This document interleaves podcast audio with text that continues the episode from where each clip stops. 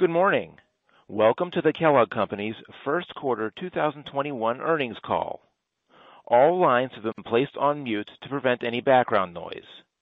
After the speaker's remarks, there will be a question and answer session with the publishing analyst. Please note this event is being recorded. At this time, I will turn the call over to John Renwick, Vice President of Investor Relations and Corporate Planning for Kellogg Company. Mr. Renwick, you may begin your conference call. Thank you.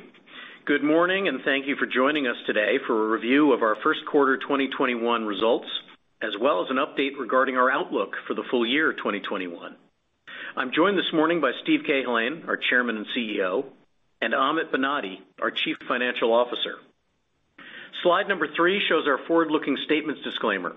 As you are aware, certain statements made today, such as projections for Kellogg Company's future performance, are forward-looking statements. Actual results could be materially different from those projected. For further information concerning factors that could cause these results to differ, please refer to the third slide of this presentation, as well as to our public SEC filings. This is of particular note during the current COVID-19 pandemic, when the length and severity of the crisis and resultant economic and business impacts are so difficult to predict. A recording of today's webcast and supporting documents will be archived for at least 90 days on the investor page of kelloggcompany.com. As always, when referring to our results and outlook, unless otherwise noted, we will be referring to them on an organic basis for net sales and on a currency-neutral adjusted basis for operating profit and earnings per share. And now I'll turn it over to Steve. Thanks, John, and good morning, everyone. I hope you and your families are doing well and staying healthy. Here at Kellogg, I'm continuously impressed by the way our organization has remained focused and engaged in executing through what are undeniably challenging circumstances, both at work and at home. Keeping employees safe remains job number one, and in quarter one, we continued to execute safety protocols while following the guidance of local health authorities. Supplying the world with food continued to require agility, including temporary labor and incremental capacity. And of course, we continued to actively support our communities. After all, the pandemic is not behind us. In fact, in some parts of the world, we are seeing it accelerate, and our thoughts and prayers go out to all those affected. Turning to slide number six, our Deploy for Balanced Growth strategy remains as relevant and effective as ever during this pandemic. Its growth boosters continue to do their job. As much as anything else, this pandemic has prompted a shift in eating occasions. Our focus on occasions continued to be evident in the first quarter in our tailored consumer messaging and in innovation geared towards specific occasions. The portfolio that we've shaped toward growth has benefited from balance of convenient meals, snacking that can be done at home, plant-based foods, and sustained growth in emerging markets. Our building of world-class brands has been evident in our commitment to continued equity-building communication, as well as leveraging our data and analytics to devise creative ways to reach new consumers and sustain momentum in the marketplace. And our commitment to perfect service, perfect store, tested by the sudden and sharp rise in demand, has forced us to get creative around ways to increase throughput, even if it meant temporarily holding back on merchandising activity to ensure inventory and incurring incremental logistics costs to get food to our customers. And we continue to grow rapidly in e-commerce, leveraging our enhanced capabilities there. Environmental, social, and governance is not a new area of focus for Kellogg. It's been embedded in our history and strategy for a long, long time. Our ESG-oriented Better Days Boosters, always a key element of our strategy, have become more important to our communities, employees, customers, and consumers. At CAGNY a few months ago, we discussed our global Better Days purpose and strategy. And on slide number seven, you can see that we continue to progress in this area, addressing the interconnected issues of health, hunger relief, and climate. On nourishing with our foods, we've continued to innovate and renovate our foods, providing choices across wellness and indulgence. And during the quarter, our Kashi became the first organic cereal to be authorized for the Women, Infants, and Children program in the United States. On feeding people in need, we've remained at an elevated level of donations, making accelerated progress toward our goal of feeding 375 million families. During the first quarter, Pop-Tarts joined with the United Way to raise money for school vegetable gardens. On nurturing our planet, we announced during the first quarter our commitment to achieve over 50% renewable electricity to address Kellogg manufacturing globally by the end of 2022, and we celebrated women farmers as part of International Women's Day. And under living our founders' values, we launched in the first quarter our new equity, diversity, and inclusion vision and strategy to all employees in all four regions. Aligned with those values, we launched a campaign called A Call for Food Justice in Black Communities in partnership with World Food Programme USA, tied to some of our biggest brands, including Special K, MorningStar Farms, Kashi, and Eggo. Our strategy and execution led to another good quarter, as highlighted on slide number eight. At-home demand remained elevated, more than offsetting continued softness in away-from-home channels and on-the-go occasions. Our biggest brands continued to show strong momentum, aided by sustained consumer communication and innovation activity. They're why we gained share in most of our key markets and categories around the world. We continued to bring on our planned capacity increases, which will continue to relieve supply tightness and enable us to return to normal levels of merchandising activity as we get through the first half of the year. Our emerging markets businesses accelerated their growth, proving their mettle in what are challenging conditions. From a financial perspective, we continue to seek and deliver balanced financial results, the kind we achieved in 2020, and that's what we did again in the first quarter. Strong net sales growth, even despite lapping last year's pandemic-related surge, and we delivered this organic growth across all four regions and all four global category groups for a fifth consecutive quarter. Positive price mix reflecting revenue growth management actions made all the more important by the recent rise in input cost inflation. Gross profit margin improved year-on-year, despite higher costs and faster growth in our emerging markets, including our distributor business in West Africa. Operating profit increased year-on-year, despite lapping last year's strong growth ex divestiture, driven by top-line momentum and despite a year-on-year increase in brand investment. Cash flow remained strong, and we were able to accelerate share buybacks into the first quarter. So a very good start to 2021, with the potential to put us a little ahead of where we thought we'd be through the first half and its extremely difficult comparisons. This enables us to raise the full-year guidance we provided for you in February, even amidst what is undeniably an uncertain business environment. So with that, let me turn it over to Amit, who will take you through our financial results and outlook in more detail. Thanks, Steve. Good morning, everyone. Slide number 10 offers an at-a-glance summary of our financial results for the first quarter. As you can see, they're quite strong, particularly when considering the year-ago growth they were lapping. Specifically, last year's first quarter featured 8% organic growth on net sales and operating profit that grew roughly 8%, excluding the impact of the prior year's divestiture. So we generated very good growth on growth. Net sales grew on a one-year and a two-year basis. In developed markets, it was aided by shipment timing and at-home demand remaining elevated, partially offset by continued softness in away-from-home channels. In emerging markets, we generated sales performance that was better than expected. Currency neutral adjusted basis operating profit grew on a one-year and a two-year basis, driven by the net sales growth and expansion in gross profit margin and good discipline on overhead, all of which more than offset a year-on-year increase in brand building. Clearly, we're seeing good operating leverage from our strong top-line growth. Currency neutral adjusted basis earnings per share grew on a one-year and a two-year basis, despite a higher effective tax rate. And in what is typically our lightest quarter for cash flow, it was stronger than anticipated for the quarter. Of course, it's down from last year's unusually high first quarter cash flow, but as you can see, it is ahead of the pre-pandemic 2019 level. Let's look at these metrics in a little more detail. Slide number 11 breaks quarter one net sales growth into its components. Volume declined against last year's March surge, but it was up on a two-year basis. At-home demand remained elevated.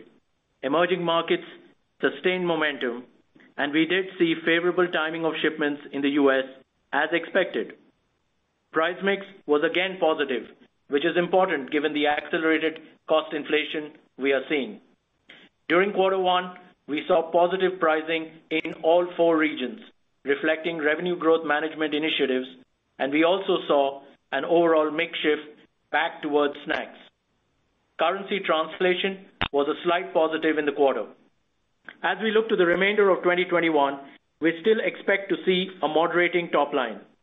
We face our toughest volume comparison in quarter two, and we are assuming continued deceleration in at-home demand. Slide number 12 offers some perspective on our profit margins, which held up very well in spite of higher costs. Our gross profit margin in quarter one improved on a one-year and a two-year basis as productivity and price realization were effective at covering accelerated input cost inflation, as well as incremental COVID costs against only a partial quarter of those costs in the year earlier quarter. We also more than offset a mix shift towards emerging markets, and particularly towards our distributor business in West Africa.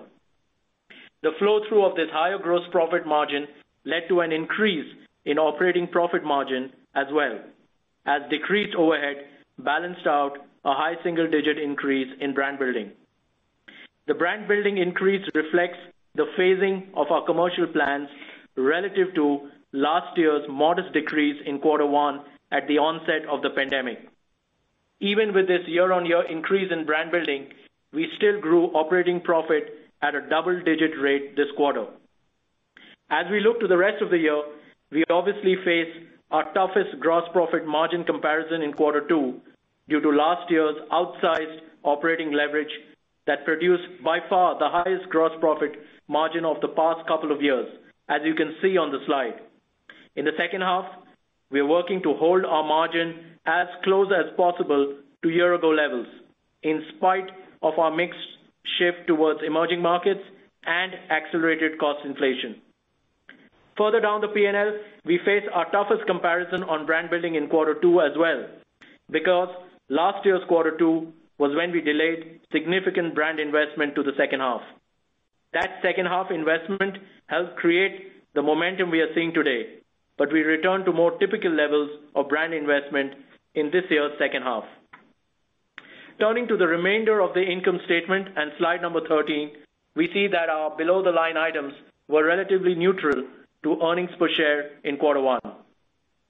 As expected, interest expense decreased year-on-year on lower debt, and this will continue for the remainder of the year, with quarter four additionally lapping the non-recurring $20 million debt redemption expense we recorded last year.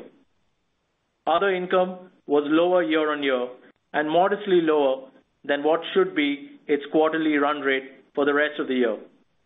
Our effective tax rate of 22.7% was higher than last year's relatively low level and should still turn out to be around 22.5% for the full year. Average shares outstanding were flattish year-on-year, with the impact of quarter one's accelerated buybacks to be more pronounced in the coming quarters, resulting in a full-year average shares outstanding that is a little more than half a percent lower than 2020. Turning to our cash flow on slide number 14, we had a strong start to the year and maintained good financial flexibility. As expected, our cash flow in quarter one was lower than quarter one 2020's unusually high level, not because of net earnings or working capital, both of which were favorable year-on-year, but because of year-on-year swings in accruals and other balance sheet items, as well as lapping last year's delayed capital expenditure. However, as you can see on the chart, quarter one 2021's cash flow was well above that of quarter one 2019, in what is always our lightest cash flow quarter of the year. Net debt is lower year-on-year, even despite our resumption of share buybacks, and we like the state of our balance sheet. As we look to the rest of the year, cash flow will likely remain below last year's COVID-aided levels, but still well above 2019 levels. And between our share buybacks, which we were able to accelerate into the first quarter, and an increased dividend, we are meaningfully increasing the cash returned to shareowners.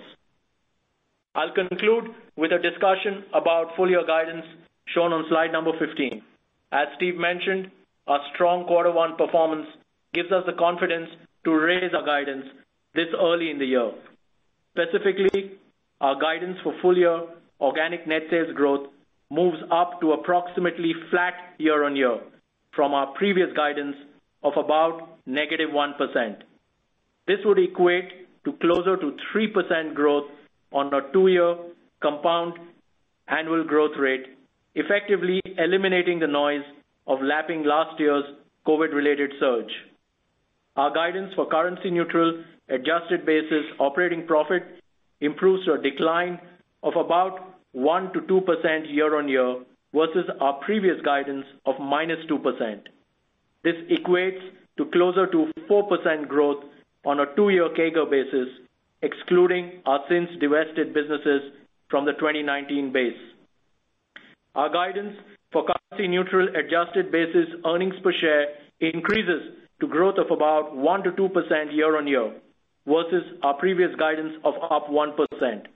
This equates to something around 5% growth on a two-year CAGR basis, excluding our since divested businesses from the 2019 base.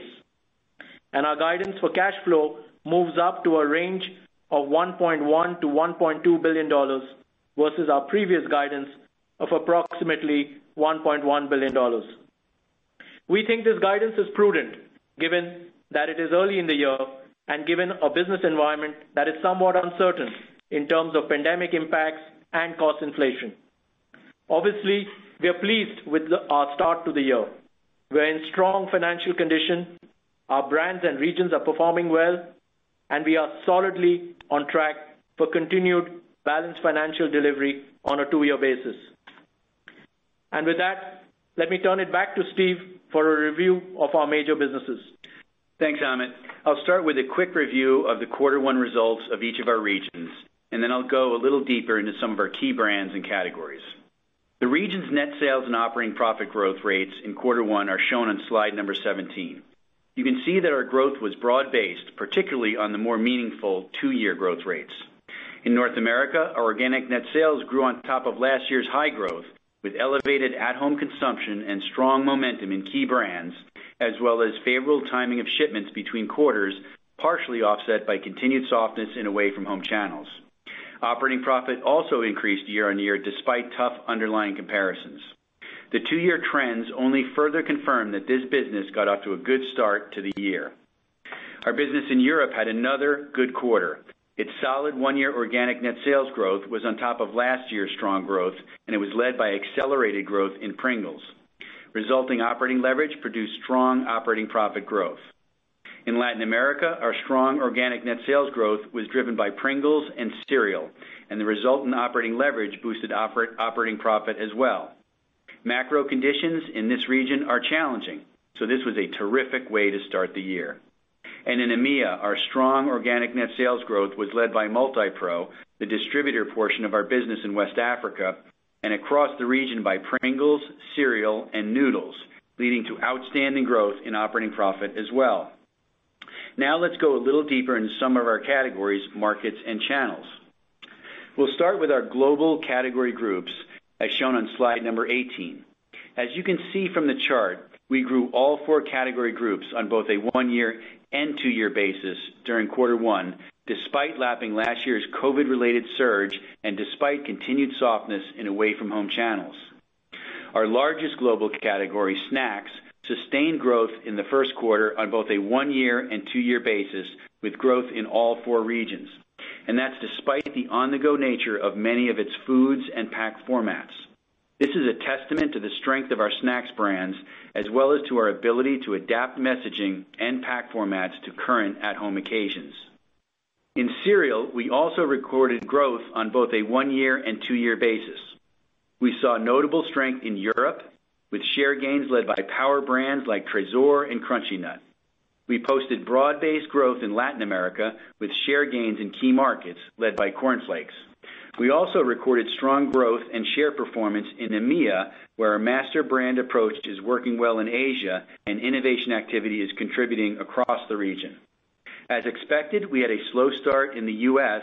as we limited merchandising activity on supply-constrained brands, but this should improve in the second half as new capacity comes online.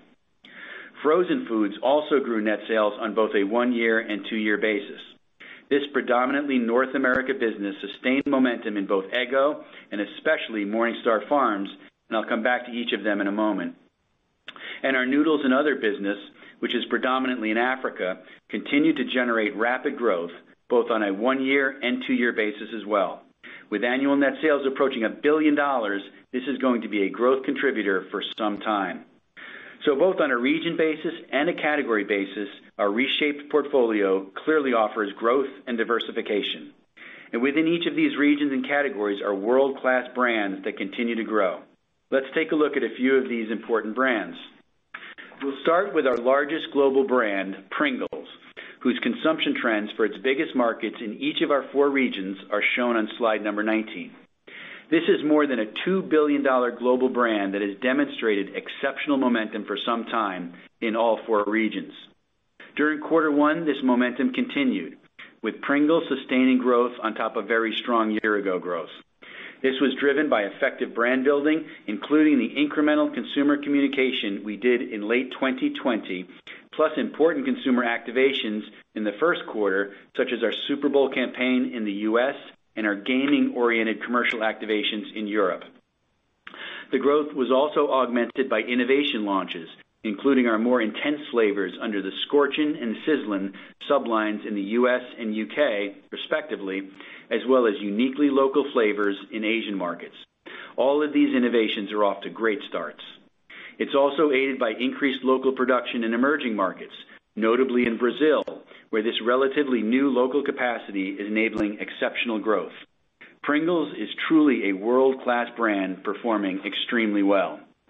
Here's another really incredible brand, Cheez-It, shown on slide number 20. Its U.S. consumption and share growth has been exceptional over the last several years, and it has continued in the first quarter. The base product line continues to perform well, helped by effective advertising and sports-related activations, as well as new flavors and a reformulation of the Grooves sub-line. Meanwhile, the Snap'd sub-line is providing incremental growth, enough that we had to add capacity in 2020 in only its second year since launch. And Cheez-It is no longer solely a U.S. brand. We expanded into Canada last year, and during the first quarter, it continued to grow rapidly. And in the first quarter, we brought Cheez-It to Brazil, where it's off to a very good start. This is more than a billion-dollar-plus retail sales brand that continues to outpace its category in the U.S. and one we have begun to expand internationally.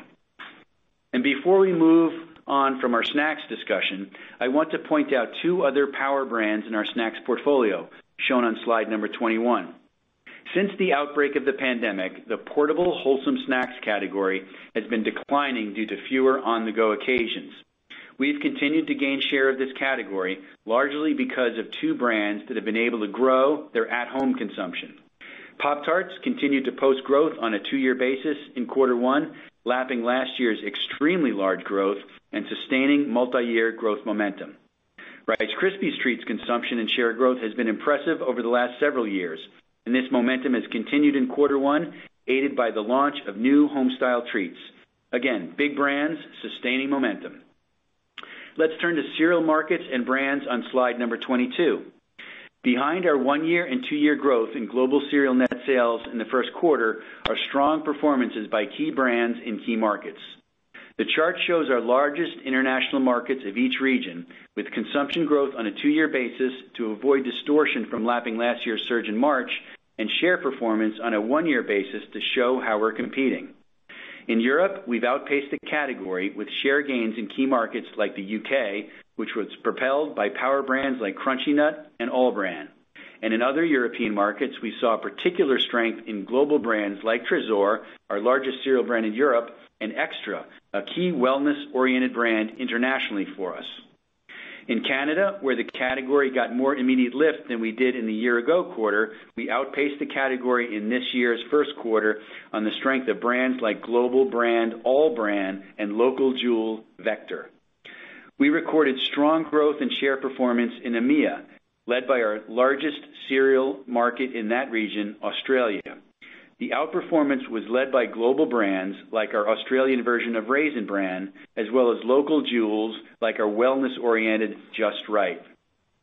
We saw broad-based cereal growth in Latin America, where we continued to gain share in key markets like Mexico, Brazil, Puerto Rico, and Central America. In Mexico, you can see the strong share performance was driven by big brands like Corn Flakes and Choco Krispies, and across the region, our growth was aided by strong innovation. In short, we're seeing the impact of strong brands and strong execution in all of these markets. Let's discuss U.S. cereal for a moment, shown on slide number 23. As expected, we experienced a slow start in this market as we limited merchandising activity on supply-constrained brands. In scanner data, you can see this in our larger than category decline in percent of volume sold on promotion. We will be caught up on supply and capacity around mid-year, as we've mentioned previously. But in the first quarter, those supply-constrained brands, Frosted Flakes and Froot Loops, two of the stronger brands in the category, accounted for all and more of our share decrease in the first quarter. Excluding them, our consumption kept pace with the category, so our underlying business remains in good shape. We're very pleased with our innovation, which not only outpaced the category's innovation in the first quarter, but is showing very strong velocities already. This includes additions to the Jumbo Snacks line we successfully launched last year, as well as Mini-Wheats Cinnamon Roll, Little Debbie Special K Blueberries, and keto-friendly Kashi GO offerings. So we get back up to adequate supply and capacity and return to a normal commercial calendar, particularly in the second half, we expect our U.S. cereal performance to improve and perform like our other big developed markets. Slide number 24 calls out another big brand that is sustaining growth on a two-year basis. Eggo's reliable growth in consumption over the past few years accelerated to nearly 17% in 2020, gaining nearly two points of share, but leaving us very tight on capacity. In quarter one, Eggo sustained strong two-year growth of +5%, despite capacity limiting its upside. This is one of the brands for which we are freeing up capacity over the course of this year. And when you add in Kashi, our overall from the griddle consumption outpaced the category on that two-year CAGR basis. Eggo is in really good shape with more capacity coming on. With effective advertising and promising innovation on the way, this is a nearly $1 billion retail sales brand with an outlook for sustained growth. And even better growth is being generated by our leading plant-based brand, MorningStar Farms, shown on slide number 25. Our overall MorningStar Farms brand franchise is over $400 million in retail sales and is poised to sustain strong growth for years to come. This brand's consumption growth in the first quarter, even on a one-year basis, added to its multi-year growth trend. And with incremental capacity in place, this brand gained share as well. There is no question that consumers are becoming more aware and interested in plant-based foods. MorningStar Farms has increased its household penetration in the last year to a level that remains well above any of our competitors, and yet is still only 8%, suggesting significant room to expand. MorningStar Farms is also unique in the breadth of its offerings. This is evident in our share gains across a spectrum of segments in quarter one, ranging from breakfast meats to breakfast handhelds, to sausage, to poultry. Our new Veggitizers line has created a whole other occasion for plant-based foods. And now we are reaching an expanded consumer base. Our recently launched Incogmeato by MorningStar Farms sub-brand is aimed at incremental flexitarian consumers. It continues to expand retail distribution, both in the refrigerated and frozen aisles, and it continues to add food service customers. It's early days, but Incogmeato is great food and is showing a lot of promise. Just this week, the National Restaurant Association awarded 2021 FABI Awards for the year's most delicious, unique, and exciting food for restaurant operators and consumers. Among those awarded were three Incogmeato products, Homestyle Chicken Tenders, Italian Sausage, and Original Bratwurst, as well as an iconic veg-forward offering, MorningStar Farms Chipotle Black Bean Burger. Simply put, MorningStar Farms is the largest brand with the highest penetration, the broadest portfolio, and the most occasions in this plant-based category. So we are realizing good underlying momentum across our major category groups and led by world-class brands. Let's now shift our discussion to geographic markets, specifically our emerging markets highlighted on slide number 26. Emerging markets accounted for more than 20% of our net sales last year, among the highest percentages in our peer group. This is important because these markets represent outstanding long-term growth prospects for packaged food, owing to their population growth and expanding middle classes. In 2020, despite COVID-related shutdowns of retailers and schools, economic disruption from depressed oil prices, and even bouts of political and social unrest, our geographically diverse emerging markets businesses actually accelerated their net sales growth. This is a credit to our product portfolios, our brand strength, our local supply chains, and experienced management teams in these markets. And in the first quarter of this year, despite lapping an unusually strong year-ago quarter, we sustained this momentum, even accelerating again. In Africa, our Multipro distributor business grew more than 20% year-on-year in quarter one, even as it lapped strong high teens growth in the year earlier quarter, and we also continued to grow our Kellogg's branded noodles business. In Asia, we sustained double-digit growth in Pringles and cereal. In Russia, we recorded double-digit organic growth in cereal and in snacks.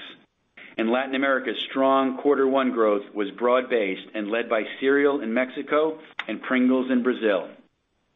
And let's finish up with a couple of channels to call out on slide number 27. In the first quarter, we sustained tremendous growth momentum in e-commerce. The investments we had made in this channel, everything from reorganizing around it, bringing in external talent, and developing capabilities, paid off in a big way in 2020 when our e-commerce sales doubled year-on-year. And in the first quarter, our growth was about 75%, even as it lapped the year-ago quarter's acceleration. This is a shopper behavior that is likely to stick. Now roughly 7% of our total company sales, we know that our brands and categories play well in this channel, and we are building this business for the long term. Of course, on the other end of the spectrum during the pandemic are away-from-home channels, which have declined sharply amid shutdowns and restrictions. The slide shows that our U.S. away-from-home business continued to moderate its declines as measured on an average two-year basis to better gauge the trend. Important to know is that we have not been sitting still, waiting for consumer mobility to resume and away-from-home outlets to reopen. We have been actively securing future business, signing up new accounts for brands ranging from RX to MorningStar Farms and Incogmeato. These actions today will pay off well into the future. Let's wrap up with a brief summary on slide number 29. Quarter one 2021 was yet another quarter of good performance and investment in the future. We have sustained strong momentum in most of our biggest world-class brands, never having let up in innovation or communication with consumers. We are unlocking capacity so we can resume full commercial activity in some of the foods and brands that had reached capacity limitations after good growth in recent years and acceleration since the pandemic. This added capacity will continue to come on stream during the year, continuing to improve service levels and return to full merchandising activity with our retail partners. Our emerging markets have not only managed through challenging macro environments over the past year, they've actually accelerated their growth, and we continue to build scale in these long-term growth markets. We're leveraging capabilities that we've been enhancing over the past few years, from data and analytics to e-commerce to innovation. These capabilities have only become even more important since the pandemic. Our cash flow and balance sheet are strong, and we have increased cash return to shareowners while maintaining financial flexibility. Our results for quarter one were particularly strong, but more importantly, they reflected high-quality, balanced financial delivery. We sustained net sales growth, expanded gross profit margin, remained disciplined on overhead, and invested behind our brands, and still delivered growth in operating profit and earnings per share, leading to strong cash flow. All of which adds up to an early increase in our full-year outlook. As always, I want to salute our 31,000 employees whose dedication and creativity have made this performance possible despite the most challenging of business conditions. And with that, we'd be happy to take any questions you might have. We will now begin the question and answer session with publishing analysts. Analysts may enter the queue by pressing the star key and the number one on their telephone keypad. If you're using a speakerphone, please pick up your handset before pressing the keys. If you wish to remove yourself from the queue, press star then two. As a courtesy to your colleagues, please limit yourself to one question. Our first question comes from David Palmer with Evercore ISI. Please go ahead. Uh, thanks. A question about the 2021 guidance and the implications of that. Uh, you had a 3% two-year CAGR that's implied by that. And obviously, this has been an unusual year in 2021. Even if we look past 2020, there's still some COVID-related factors. You mentioned supply chain. If you think about, you know, I think you would take a 3% uh, organic growth rate most years, but could you maybe talk about that 3% CAGR? What has sort of been a tailwind? What has been headwinds? And how do we think about that as you're really executing this turnaround plan, like how you're basically setting up for 2022 and beyond? Thanks. Yeah. Thanks, David. I'll start, and uh, Amit can build. But what I'd say is it's important to look at those two-year CAGRs, as you point out. That's what we've been talking about because 2020 was such an unusual year, right? But what's underlying our confidence in that CAGR is the brand performances that we talked about as we went through the prepared remarks. You know, our snacks business, our frozen business, our veg business, our international business, our emerging markets business, all performing very strong. And if you think about our new guidance for 2021, essentially just from a top-line basis, we're saying flat. So what we thought potentially, what many companies thought of 2020 when they were COVID beneficiaries would be a high watermark is in fact, we're, you know, we're going to lap that. And so that's because of the strength of our brands, the execution in the marketplace, and the plans that we've put in place. So, Amit, you want to? Yeah, I think you know uh it reflects the strength of our portfolio, and you're seeing that come through. I think you know, from a pure guidance standpoint, uh, you know, we are expecting that elevated demand will moderate a little bit from quarter one. So I think that's what's built into the guidance. We're expecting growth in emerging markets to sustain. Uh, maybe not at the double-digit rates that we saw in quarter one, uh, but certainly, uh, we continue to expect growth in the emerging markets. Thanks. I'll pass it on. The next question is from Ken Goldman with JPMorgan. Please go ahead. Good morning. It's Tom Palmer on for Ken. Um, wanted to ask on the inflation picture. So during the prepared remarks, you made mention of rising cost inflation. Could you provide a bit more detail on the inflation you're seeing right now, and then what you expect to see as the year plays out and just the timing of your hedges rolling off? And then um your your comfort in terms of offsetting it. I guess really the major tool I'm curious about color on is how you think about list pricing and instituting that this year. Thank you. Yeah. Thanks, Tom. You know, so what I'd say is you know, we've talked uh, about the inflationary environment, which is real. We've also talked about the hedging, and I'll let Amit build on that that we've got in place for the first half of the year as well as the back half of the year.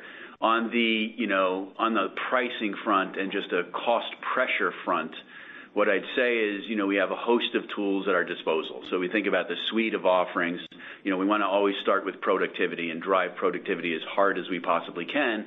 And then we're going to look to revenue growth management, uh, and the tools that we have in revenue growth management, whether they be price package architecture, whether they be uh, you know, pricing, which would include list pricing. You know, all of those are at our disposal. But at the end of the day, we have to earn that price in the marketplace through investing in our brands, through innovating, you know, through putting the types of performances that we've been able to put against our brands, which puts us in a good position to have the confidence you know, to slightly raise our guidance, even despite increased cost pressures that are that are quite real. Amit, you want to? Yeah.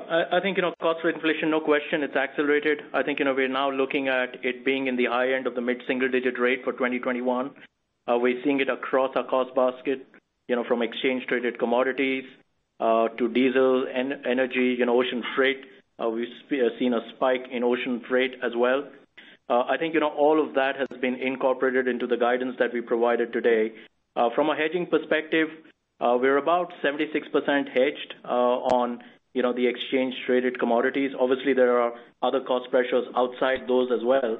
Uh but I think you know we've reflected that uh in our in our guidance. And you would have seen that in our quarter one results, you know, we had strong pricing and mix come through. And as Steve mentioned, uh, you know, it's across the whole range of levers, including productivity, including Uh, list price increases, including trade optimization, uh, uh and price pack architecture. So you know, the whole suite of revenue growth uh, management tools. Okay, thank you. And just to clarify, where would you have been in the first quarter in terms of that inflationary environment? I think similar levels, though obviously it's accelerating through the year.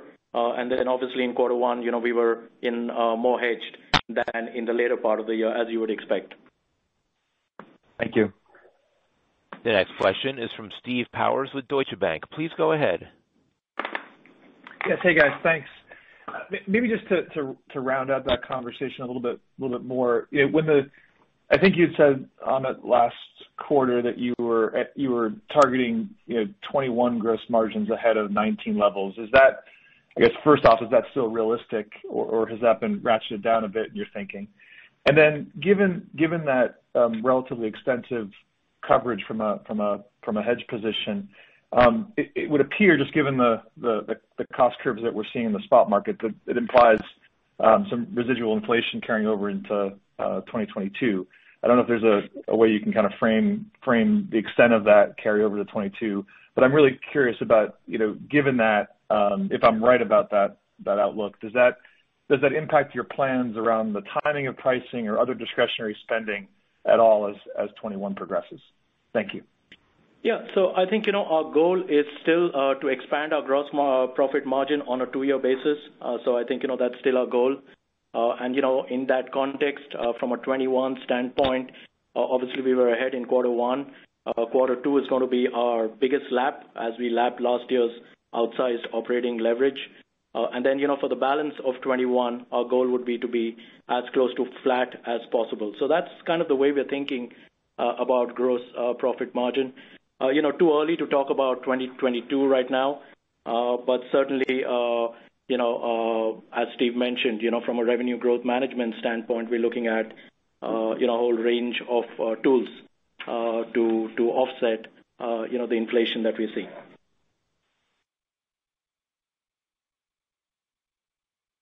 Okay. Thank you very much.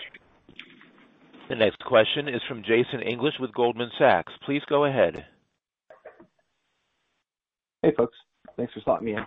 Um, one quick housekeeping question, then a um, more robust question. First, housekeeping. Uh, I thought I heard you say that developed markets benefited from shipment timing in the quarter. Um, am I right? Did I pick that up? Can you clarify and provide any sort of quantification? Yeah.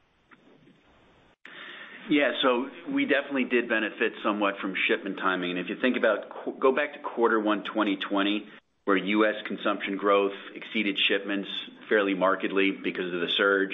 You almost have the mirror uh, reflection in quarter one 2021, where the reverse was true, where U.S. net sales growth exceeded consumption.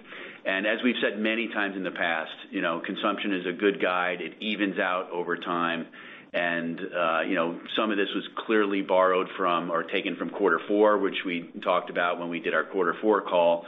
Um, but that's essentially where that ends up. Amit, you want to? Yeah, I think just to build on what Steve said, Jason, uh, you know, uh, in addition to last year's factors and timing versus last year, as we had mentioned in our last call, you know, some of this came from quarter four. Most of it, I'd say the timing came from quarter four.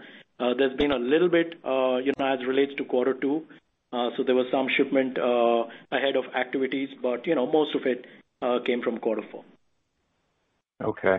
And then on those activities, um, Steve, we certainly heard you talk a lot about um, bringing merchandising activity back to try to um, get the market share going the right way.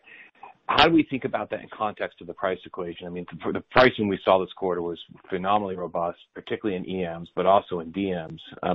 As we think about the glide path forward, net of this more merchandising activity, um, can you hold the serve at like the levels we're looking at? Or should we expect sort of a migration to net neutral um, by the time we get to the back half of the year, at least within DMs? Thank you. Yeah, no, thanks, Jason. I'd say, you know, obviously we can't comment on forward-looking pricing and promotions and so forth. But what we are seeing, and what we'd expect is a gradual return to normal levels of merchandising activity. You know, as more and more people start to you know, emerge from the pandemic, as capacity for ourselves and others starts to become you know, more normalized, I would just expect that you'll see a more normal return to uh, levels. I wouldn't see anything really above that. I wouldn't see the macro conditions that would drive that. And so yeah, I think we can hold serve. And you know, we're off to a good start. Uh, it's clear the areas where we want to work on, where we need to work on, and it's clear where we have really good momentum, and we'll want to continue to push uh, push against that as well. Thanks a lot, guys. I'll pass it on. The next question is from Michael Lavery with Piper Sandler. Please go ahead. Thank you. Good morning. Morning, Michael. Morning. Can you give a sense of how your conversations with retailers uh, are going with respect to pricing? And maybe specifically, uh, are they more sensitive to list pricing and more receptive to other approaches, or is it is it similar across the board? Just kind of love to get uh, a temperature check on where they are and how much kind of wiggle room you have from here out. Yeah. Thanks, Michael. So obviously I'm not going to comment on any specific customers, but you know, we have a mantra here that we talk about all the time, and that's that we have to earn the pricing that we get in the marketplace. Uh, clearly, eh, there is an inflationary environment. That's real. Clearly, that's across broad swaths of the economy. And clearly, you know, there's been a lot of reporting on that. You know, we approach it with the humility that says we've got to invest in our brands, we've got to bring innovation, we've got to do everything that we can to continue to earn our place in the marketplace. But, you know, I'd also say we did raise guidance, and we're talking about holding you know, as close to possible to our gross margins. So that reflects the types of confidence that we have that we'll be able to get through this by managing our price, mix, innovation um, with our customers.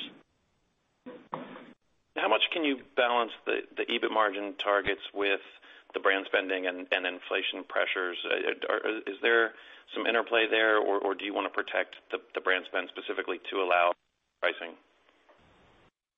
Well, you know, we've said in the past, we like the brand building that we've got in place. We like the levels that we have in place.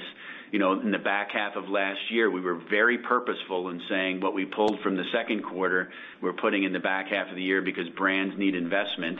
Uh, and we kept to our overall budget from last year, although it was back half weighted. And that clearly gave us momentum as we entered 2021, whether it be you know the Pringles example in the U.S. and you know in Europe. Um, but we like our levels of brand building spending. We think they're important. They clearly give us the opportunity to drive our brands and, as I said, earn, you know, earn what we get in the marketplace. I think we're I think we're well-balanced. I think we're confident. Uh, again, we raised our guidance based on that, and it's still very early in the year, so there's a lot of uncertainty at play. But we like the way it's shaped up, we like the way it started, and we like our plan going forward from from a brand-building perspective and a and profit delivery perspective. Okay, great. Thanks so much. The next question is from Chris Growe with Stifel. Please go ahead. Hi, good morning. Good morning, Chris. Hi.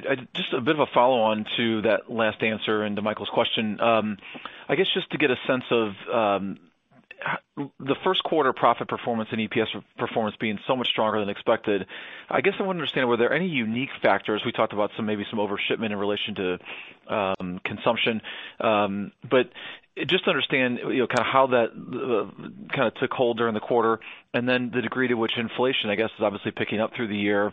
Is was that is that picking up more than you expected, such that there's maybe more of a limitation on you know earnings growth in the remaining quarters?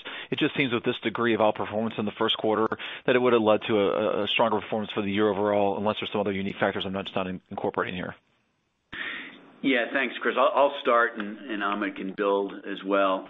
Um, you know, we did raise guidance, and I think I hear in your question, you know, why not more?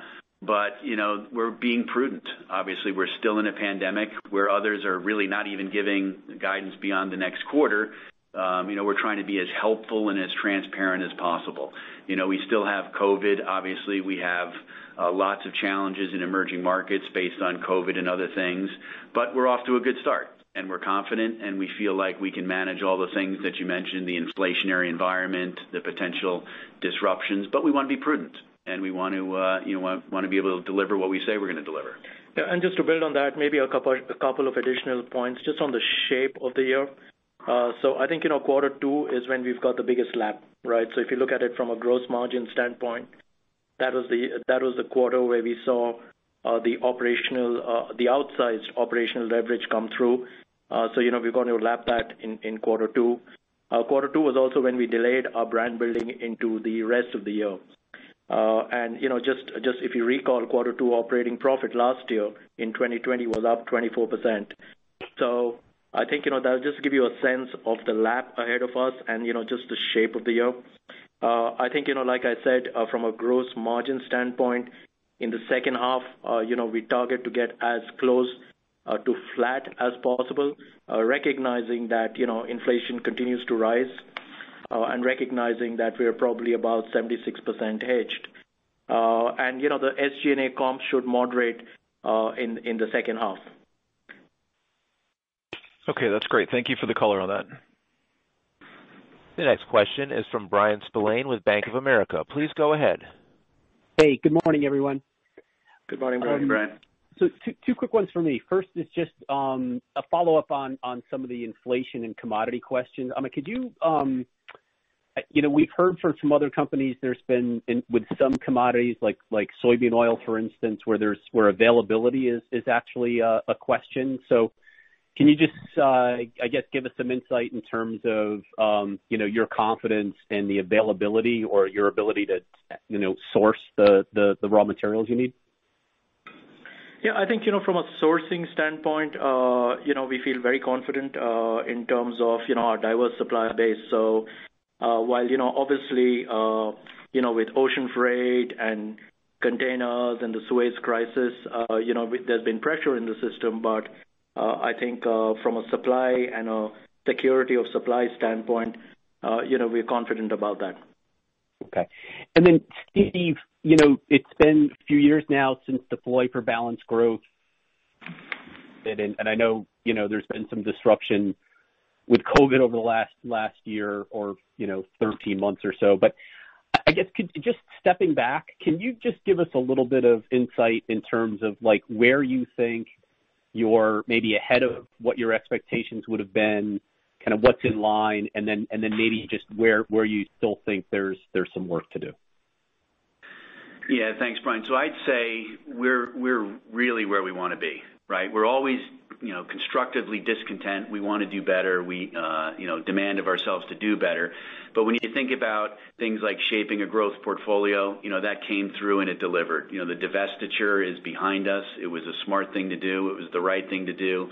But you see our emerging markets, you see our snacks brands, you see many of our portfolio brands really uh executing well for us. When we think about Perfect Service and Perfect Store, you know, built perfectly for the type of pressure that we had to face last year and ongoing and facing this year. You know, we talk about building world-class brands, and you know, we put some investment surges into our brands you know, uh unapologetically in the past. And because of those things, you know, before the pandemic, you know, I'd remind you that we exited the uh the year before the pandemic with you know, 2.7% organic sales growth, right? And we were getting to balance. And then the surge happened and you know, COVID happened, and you know here we are, and we've had this you know, unbelievable sampling opportunity, this reappraisal opportunity, which we've you know, aimed to make the most of. But when you look at the two-year stacks and you look at our portfolio and you look at our performance, we're we're delivering top-line growth. We're you know, we're back to growth uh, reliably and for a lot of quarters now, and we're delivering balanced growth as well. And it's through the strength of our brands and the you know, the strength of the execution of our strategy. So, you know, we remain uh, eager to do better. You know, we remain hungry, but I think there's no question that Deploy for Growth has delivered, and we are back to a balanced growth uh, performance.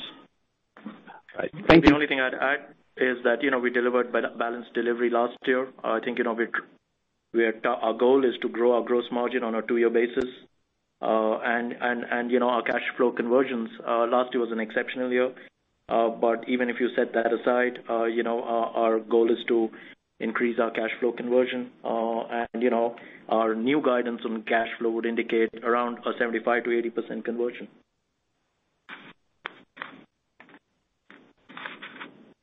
Our next question is from Robert Moskow with Credit Suisse. Please go ahead.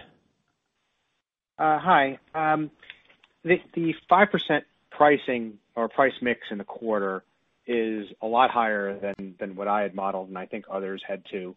I think the perception was that the pricing from a list basis, and maybe revenue growth management too, would come later in the year uh, as your hedges roll over.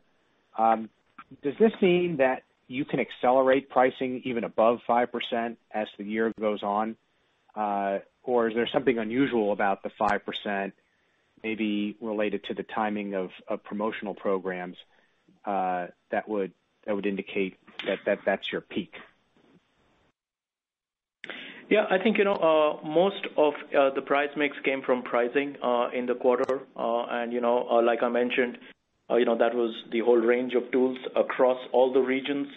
Uh, I think in some of our EMs, uh you know, we took uh, significant pricing to cover for commodity. And remember, in some of these markets, we've also had transactional Forex impacts through you know the back half of 2020 into 2021. You've seen pricing to offset that come through in the pricing. I think you know, we also benefited from mix, Uh, with snacks uh, growth coming back. You know, from a uh, certainly from a mix standpoint, that's a positive. So, you know, that's kind of what drove the quarter one results. Okay. So as snacks comes back, that boosts your price mix. But but what does it do to your gross margin and operating margin? Is that dilutive to both or just to one of those? Yeah. You know, we don't get into the by category profitability, but I would say that, uh, yeah, I mean, you know, it's it's kind of at the at the mix level, at the margin level, it kind of is neutral-ish. Uh, at the price uh, level, it's accretive. Okay. All right. Thank you. The next question is from Andrew Lazar with Barclays. Please go ahead. Thanks. Good morning, everybody. Morning. Morning, Andrew. Just a quick one, Steve, on the capacity additions that you talked about. I'm curious if you can maybe dimensionalize a little bit how much of that capacity, broadly speaking, would be sort of internal versus, let's say, leveraging you know, external third-party sources. And really the reason I ask is just because to the extent that more of the capacity is internal, that has the implications for obviously your level of conviction around you know, stickiness of demand or you know, elevated levels of demand going forward, let's say, versus pre-pandemic, versus if you were doing more of this externally. Thanks so much. Yeah. Thanks, Andrew. So I'd say most of what we talked about is internal capacity, right? Um, many times, you know, we look to external capacity when we're starting out. So if you look at like a Cheez-It Snap line, we might start with the first line being external, but get lots of conviction that second line was internal. And so when we talk about cereal capacity, when we talk about Eggo capacity, we're talking about internal Uh, capacity building and expansion. And so you can take from that that there is real conviction. But what I would say is we're not building based on any kind of pandemic that's going to go away. We're building on what we really need, right? And so l like others, you know, we operate Um, our capacity pretty tightly, right? And historically, when you're in categories that are growing low single digits, you'd expect that. The surge created a whole different set of circumstances.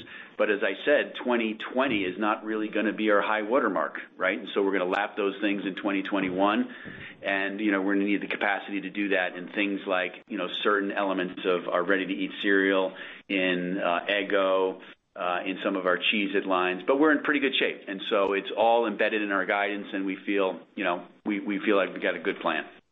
Thank you. I think, operator, we have time for one more question. And that question comes from Rob Dickerson with Jefferies. Please go ahead. Uh, great. Thanks so much. Uh, maybe two quick questions. One, just quick follow-up from Andrew's on capacity. As that comes on, sounds like you know, increasingly uh later this year and then into next year, Um, is that just one of the drivers, very simplistically, as to why you might feel a little bit you know, better uh on the gross margin side? I mean, I'd assume right as that comes on, third party goes away, but then maybe there's also a double positive effect by just bringing more in internally off the volume leverage piece. Thanks. Not really, Rob. A couple of years ago, when we were doing a lot of on-the-go, you know, we were attacking the on-the-go occasions, and we did a lot of third party, but we also had a lot of uh, manual um, manual work being done, that was the case.